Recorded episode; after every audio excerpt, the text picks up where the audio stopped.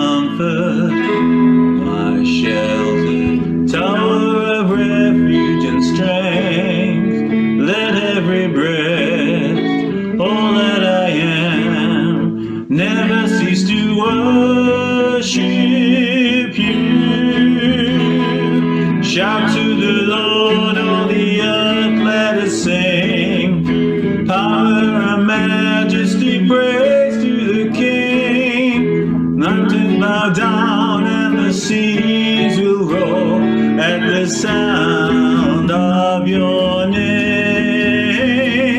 I sing for joy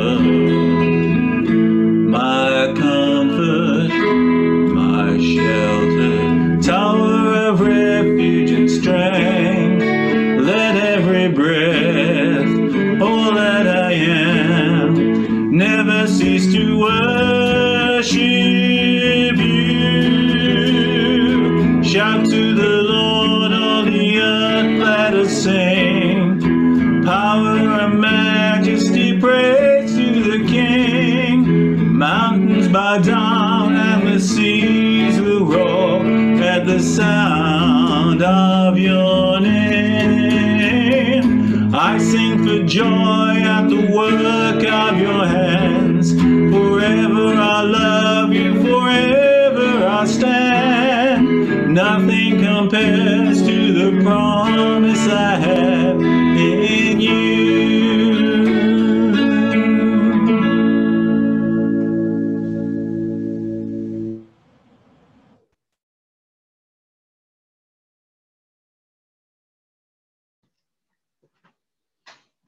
Okay, let's pray, shall we? Father, we thank you that we have this time set aside today and tomorrow just to think a little bit more about you, just to engage with your word. We thank you for Mark, who has prepared for us and is going to lead us through these sessions together. And we do pray that you would help us to listen. We pray that your spirit would be at work in our hearts. And we pray that you would change us as a result of having met with you through this particular weekend. In Jesus' name we ask. Amen. Amen. Okay, so I said that um, we were going to do an interview, and I've asked uh, Rob and Joe um, just if they would be happy just to be asked a few questions, and um, and they are, uh, which is great, which is encouraging. They've had a few things going on just lately, so I thought it'd be, just be good to talk to them. So it looks like most people are on mute. I just need to find them on my uh, thing. Because ah, there we go, there they are, brilliant. Yeah, and they've come off mute. Well done, guys. Good morning. Good morning. Um, Morning. So, are you are you well? First of all, Yes. Yes, good. You're looking well. Yeah, you're looking good. So, uh, yeah, uh, encouraging. So, just a few questions, just to just to try and fill people in, so we know what we're uh, doing, because obviously we're not able to see each other as well as we can out of lockdown and different things. So it's been a while. Uh, but what has been going on in your life over the last few weeks and months? Big things have been happening, I guess. Right. Okay. I'll, I'll go first I like. Um, I'm still at work, or I'm working from home. Um, so um, what you see is the man cave um, that I sing in at the weekends. Uh, that is actually my office through the week. So I'm I'm there working most days, uh, but enjoying a bit of flexibility about that too. Um, I guess work is is not the best environment to be in at the moment. And you know, I enjoy my work, but it's um, there's redundancies and reorganisations and the, the threat of COVID and restrictions on what we do and things like that. Um, so we're going through through the mill a bit in terms of uh, job losses and things like that. So about five thousand people have already left the business this year. This is Rolls Royce. Mm. Um, and yeah, I, I, found out this week to be thankful for. I, I am actually safe in it all. Um, but I know an, off, an awful lot of people around me aren't. There are people been declared at risk and such like. So um, it's not the best environment. Um, a lot of conversations with people who are, who are a bit worried. So yeah, that's kind of what's going on with me and with work. Yeah. Um, so for me, lockdown started very quietly, um, and I was furloughed from work. Um, and in some respects, that was positive. In other respects, that was difficult. My dad, who lives in Norfolk, my parents were in Norfolk, became very ill in that period. Obviously, I wasn't able to visit initially, so that was really difficult. Um, and then I made the decision in July to um, finish my work. So I handed my notice in July, finished in August.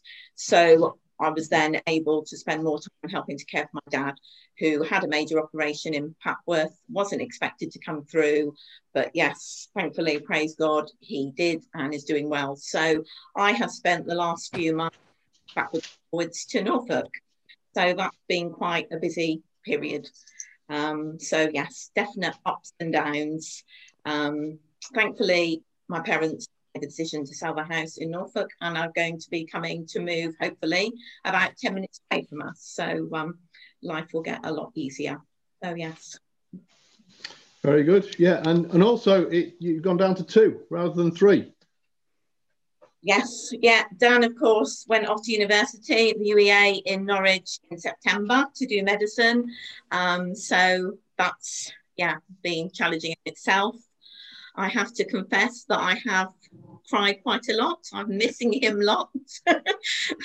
Lockdown had meant obviously that I was seeing him much more when he was at home and we were spending much more time and quality time together. So um, yes, when he left on the 20th of September, yes, I missed him and I'm still missing him lots. yeah, I can imagine. Yeah, yeah. So, I mean, lots going on with jobs and family and different things. But what would you say for you have, have you found most challenging about the lockdown? Right. I mean, I think for both of us, actually, lockdown in itself, in a strange way, we've kind of enjoyed. Because uh, I've been at home, there's been flexibility about being at home as well. So when Joanne's had to be in Norfolk, I was able to work from Norfolk as well. Um, and we've enjoyed the time together and the time with Dan before he went. Um, yeah, and, and just being able to come back into the house for a cup of coffee rather than make myself one of the mashing points at work, you know, is, is great. Uh, I guess for me, one of the big challenges is um, I do this video link conferencing thing eight hours a day. And that's just drains your energy and it's not the same as actually being able to walk around the office and talk to people and interact with people and work with them. Um, I, I do find that difficult. Um, yeah, but on the whole, I quite like the man cave, you know. yeah, they're great, aren't they? Yeah. yeah, I agree. I mean, the most difficult thing, I mean, I think for us as a couple and our marriage, actually, it's been a really positive thing. Um, that's been really great and getting out and walking lots and things like that. So, in that respect, that has been great. And we've been really thankful for that and thankful that, yeah, we've had each other and had the garden and have nice places to walk. So, yeah, I think in that respect, we're really blessed. But yeah, the difficult thing is not seeing people face to face, isn't it? You know, you can text, WhatsApp, Zoom, all of that, and that's great. And the technology is a real blessing. However, it's not the same as just seeing people face to face. And yeah, you miss that terribly, don't you? And that's the same for us all. Yeah, yeah. Yeah, no, I totally understand that. Yeah, yeah. Yeah, but you're right. I mean, positives and negatives, I guess. Yeah, challenges and and good things as well, rewards, I guess. So that's great, isn't it? During the lockdown, able to look positively and uh, negatively at, at, what's gone on. Um, just finally, I mean, this may you may have already answered this, but any particular prayer requests for us um, as a church? So we, when we're praying for you, we know what to be praying for. Uh, well, for me, one of the things at the moment, and with the the difficulties at work, is having the right attitude towards work. Um, you know, uh, it's a hard environment at the moment. Sometimes some of the things that the leadership do, I don't hold with, but they're still the leadership.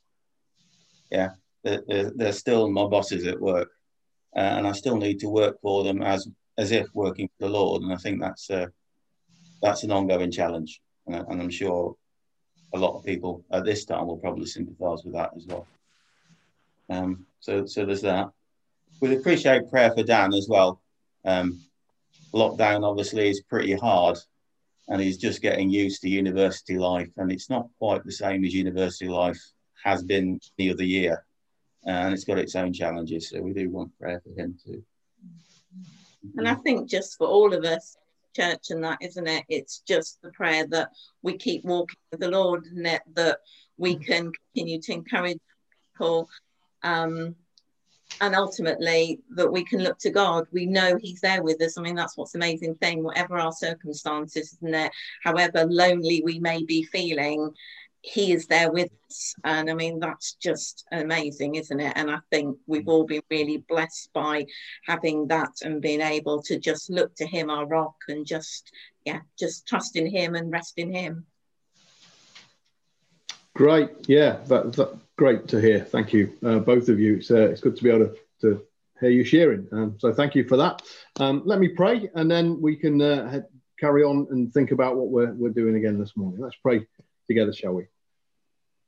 Lord, I do thank you for the fact that you continue to sustain and strengthen and be with through all walks of life. Um, I've said it many times, but lockdown doesn't lock you down, and you continue to work, and we continue to face um, good times and bad times. And just to hear from Rob and Joe, work situations, family situations, all that's happening.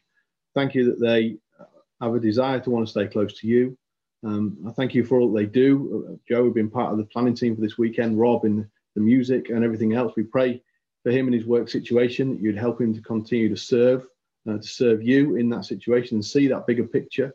Uh, and we do pray for family as well, uh, for Joe's mum and dad uh, wanting to move over and all the things that that involves, all the complications and challenges. And we do pray for Dan, Lord. We pray that you would help him to settle over in UEA. Uh, very much harder this time than it would have been last year. And we pray that you would continue to be his strength and sustain him and help him. Father, please uh, continue to be with them and to be with all of us. Help us to keep our eyes fixed upon the Lord Jesus, we pray. Help us uh, as, as a result of this weekend to be encouraged and challenged in our walk with you so that we may do just that. So please help us and encourage us and be with Rob and Joe through all the challenges that they're facing, we pray. In Jesus' name we ask. Amen.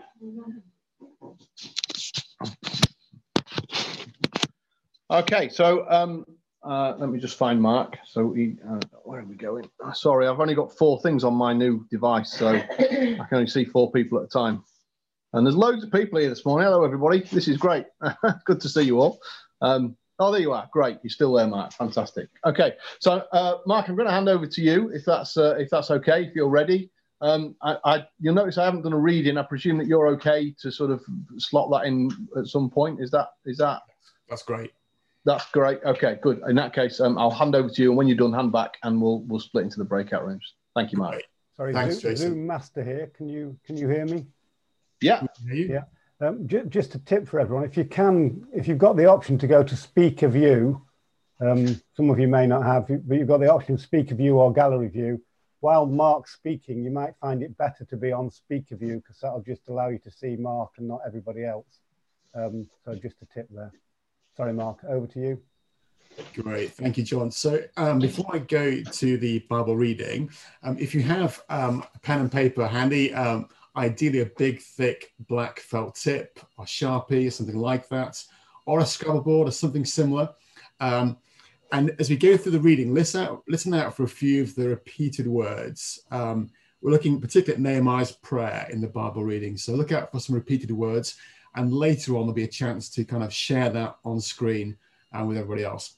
So let's hear uh, God's word together. I'm reading from um, Nehemiah, um, chapter 1, and from verse 4, picking up where we left off last night.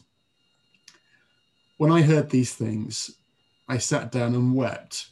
For some days I mourned and fasted and prayed before the God of heaven. Then I said, O Lord God of heaven, the great and awesome God, who keeps his covenant of love with those who love him and obey his commands, let your ear be attentive and your eyes open to hear the prayer your servant is praying before you day and night for your servants, the people of Israel. I confess the sins we Israelites, including myself and my father's house, have committed against you. We have acted very wickedly towards you. We have not obeyed the commands, decrees, and laws you gave your servant Moses. Remember the instruction you gave your servant Moses, saying, If you are unfaithful, I will scatter you among the nations. But if you return to me and obey my commands, then even if your exiled people are at the farthest horizon, I will gather them from there and bring them to the place I have chosen as a dwelling for my name. They are your servants and your people, whom you redeemed by your great strength and your mighty hand. O Lord, let your ear be attentive to the prayer of this your servant and to the prayer of your servants who delight in revering your name.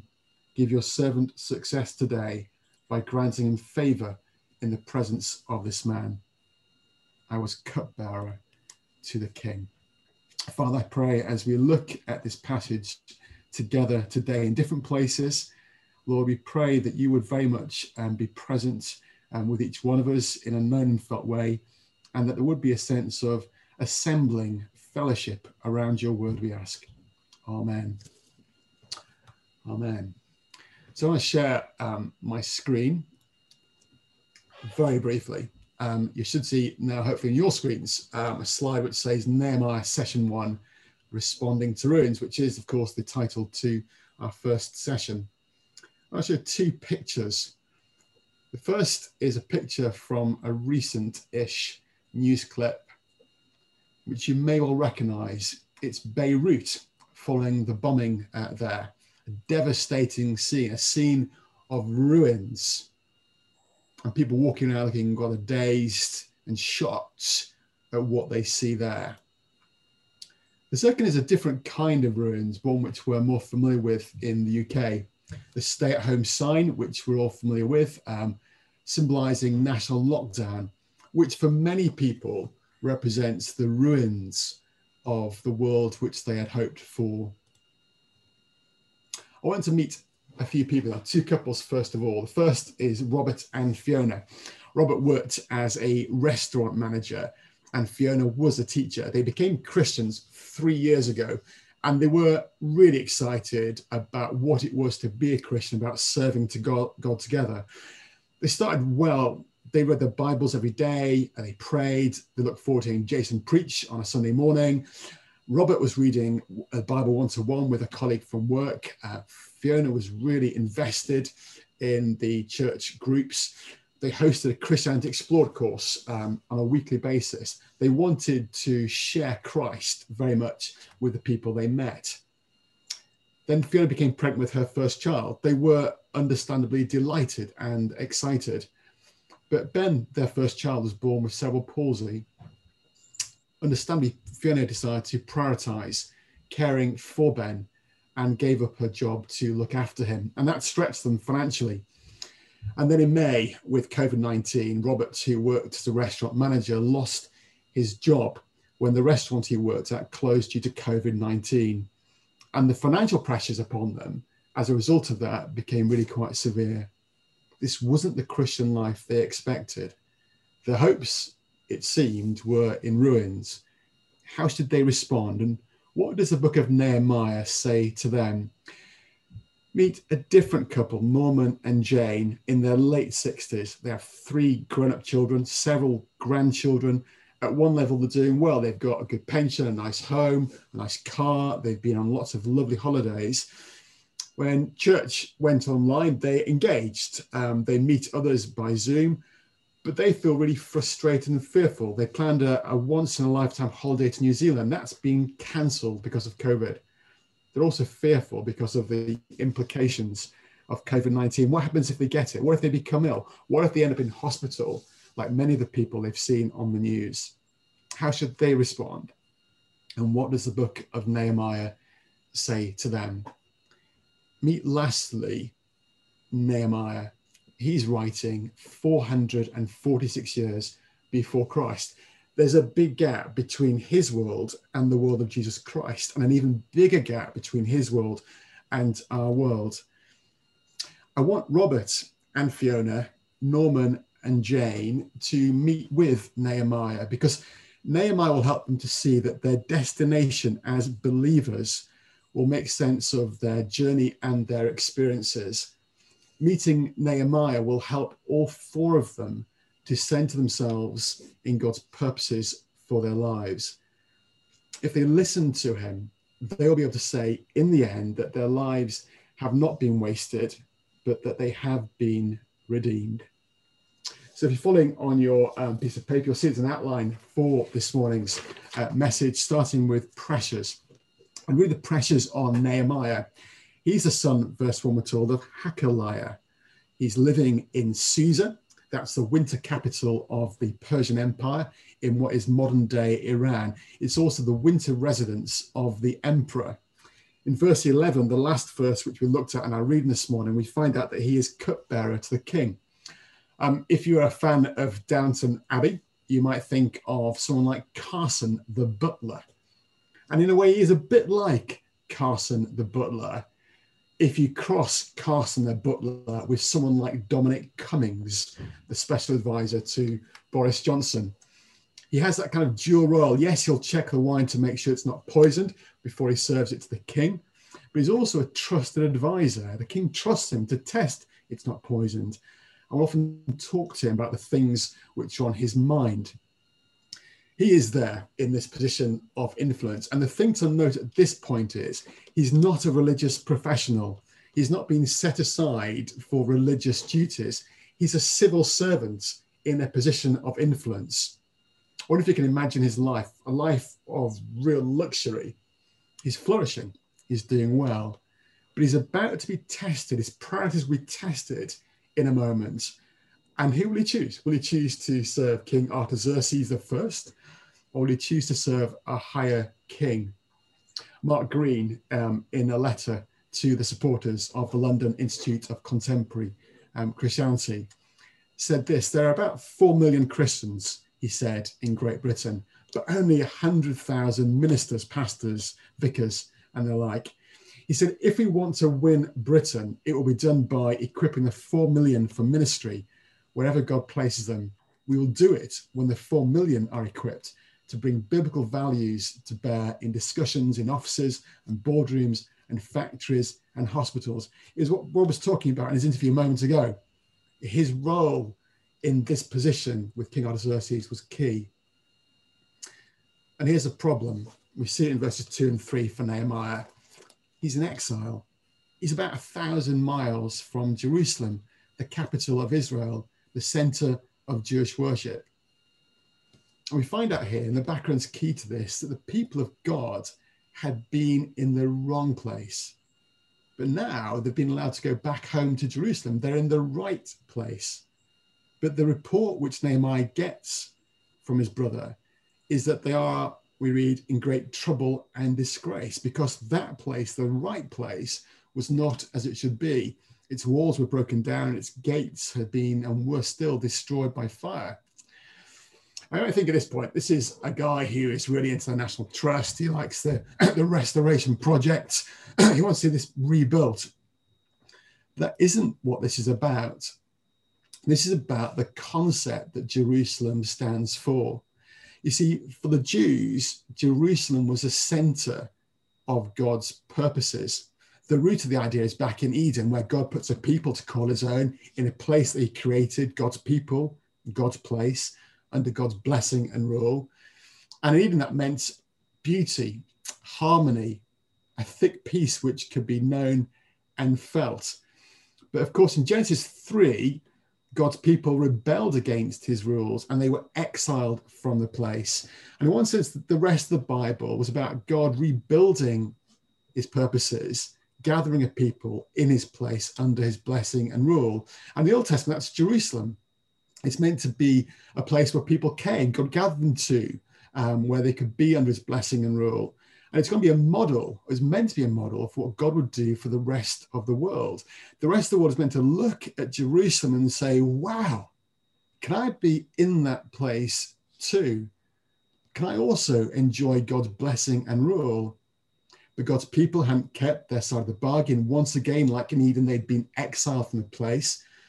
70 years after exile under Cyrus, they come back, as we learned last night.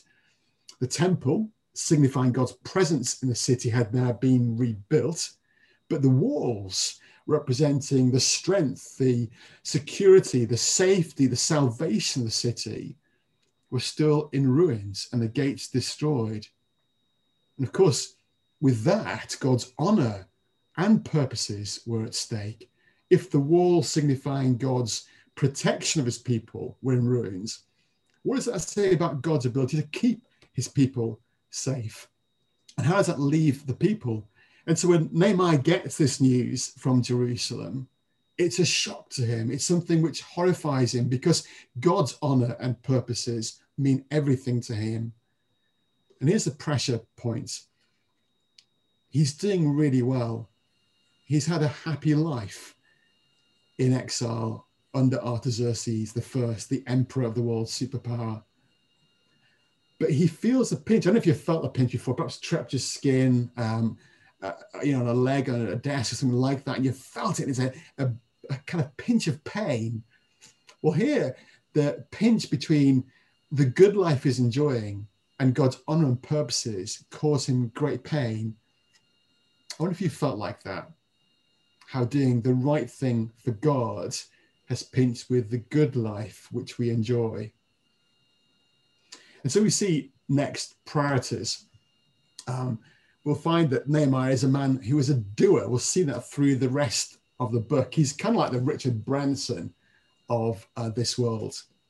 Uh, Mahatma Gandhi, um, with whom you'll know, um, said this action expresses priorities. What we do express the priorities of our hearts. So, what does Nehemiah do when he hears these reports of ruins? verse 4, we read, He sat down. He sat down and wept. Now, when you hear that for the Jewish year, when somebody sits down and weeps, it's a trigger point, a moment where they think, ah, something in God's purposes is going wrong, deeply wrong. And so we find out that when Nehemiah hears that things aren't right in God's place, he has one an instinctive reaction. He sits down immediately as soon as he hears news and weeps. But it's not just a momentary thing, a temporary action. He continues mourning and fasting for some days. This is something that lays heavily upon his heart. And so we see that Nehemiah may well have been soaked in the royal atmosphere of a foreign king but he hadn't lost his spiritual passion. He isn't indifferent to God's purposes. The broadcaster Trevor McDonald, um, who you might remember, would often weep in his dressing room having delivered the national news. He would feel something of the pain of the stories that he was delivering. I wonder how many of us weep as we hear the national news, see the pictures on our TV screens, it's very easy for our emotions to become neutralized to the world that we see. When one of General Booth's um, workers was struggling to see any success in his work, General Booth was the, the founder of the Salvation Army, you'll remember. Um, this worker sent a telegram to Booth asking for advice. He had a reply which consisted of two words try tears he said. And that is precisely the reaction which Nehemiah has to hearing the report of ruins from Jerusalem. It speaks volumes about who he loved and what he wanted from his life. If the Persian life, if the palace life was what he wanted, you would not have seen this reaction from Nehemiah. James Smith, in his book, which you may be familiar with, You Are What You Love, says you need to worship well because you are what you love and you worship what you love. And you might not love what you think. In the same book, James Smith invites us to imagine being shown the door to a room. To enter the room is to get what you wish for. Not what you think you wish for, but what you deep down wish for. And he says, Would you enter the room? In life, we enter rooms, situations, circumstances, not always of our own making. And our responses, like Nehemiah's, to such situations reveals the loves, the loves we have prioritized in our hearts, the treasure of our hearts. And so, what about you? What about me? What about our church lives? What loves have we prioritized? What do we really wish for? What do you most love in our community life together? And so come to the third point prayer. And so at this point, I want to ask a question. We looked at the reading together today. Were there any key words, repeated words that cropped up? And at this point, if you've written anything down, do you want to just rotate your piece of paper and share it to the screen? I'll try and read it um, off the tiny little screens I have of each of you. S- servant. I can certainly see at least one servant. Servant. Love. Rob, lift up. Lord, love, prayer. Yeah, brilliant.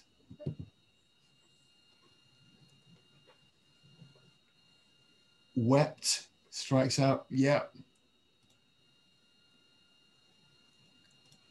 It's brilliant. I mean, his prayer is is fascinating. His first response, Nehemiah, to the reports of ruins is to pray. So just think about this. Um, to pray is to articulate our trust in God. It's to say to God, we depend upon you. Nehemiah, as we'll see, was a man of action. If his response to the reports of ruins had been to go to action, and that's often a temptation in my life.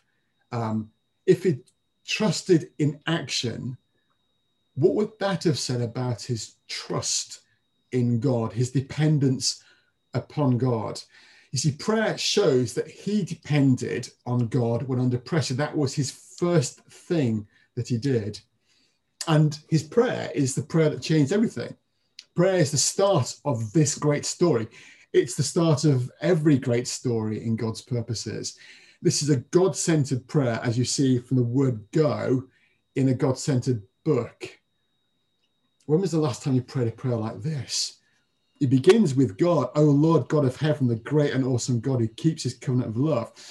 He begins with God and he isn't quick to begin with himself. He knows who God is. These aren't empty words. This is a relational prayer that he prays. A.W. Tozer, the one on Tozer said, What comes into your mind when you think about God is the most important thing about you.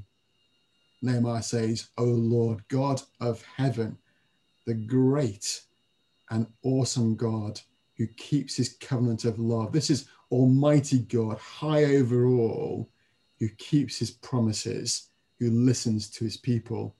And one of the key words which you picked out was servants. And for me, that really changes the dynamic of this situation. What did you commit to when you chose, decided to follow Jesus? Was it to be a servant? A servant who follows the servant king?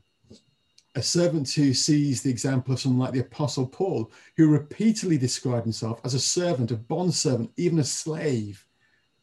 This is a guy he knew it was to be under command, the command of King Artaxerxes, but he knew that he was under a higher command, the command of a heavenly king. And that's really key. That changes his dynamic, the perspective of this story. He's also a guy who says boldly to God, verse 8, remember. Because he knows that God is a God who remembers his promises, who keeps his promises.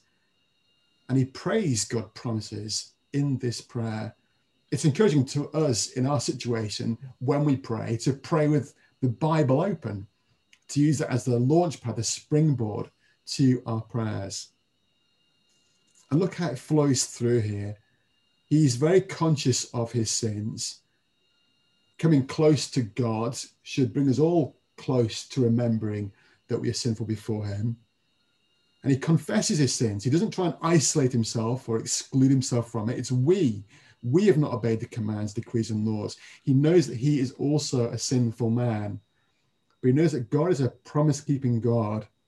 And that if people return to him, that there is a God who will listen in heaven to his prayers. He closes by saying, O Lord, let your ear be attentive to the prayer of this your servant and to the prayer of your servants who delight in revering your name. Give your servant success today. It's very specific, this. By granting him favor, he's being specific. He wants favor in the presence of who? In the presence of this man. And that's significant. He starts his prayer, O Lord God of heaven, the great and awesome God. How does he see Artaxerxes the first? This man. In the face of God, he is but a man. And the people and problems that we face in life all have perspective in the light of God. So we're going to go now into discussion rooms.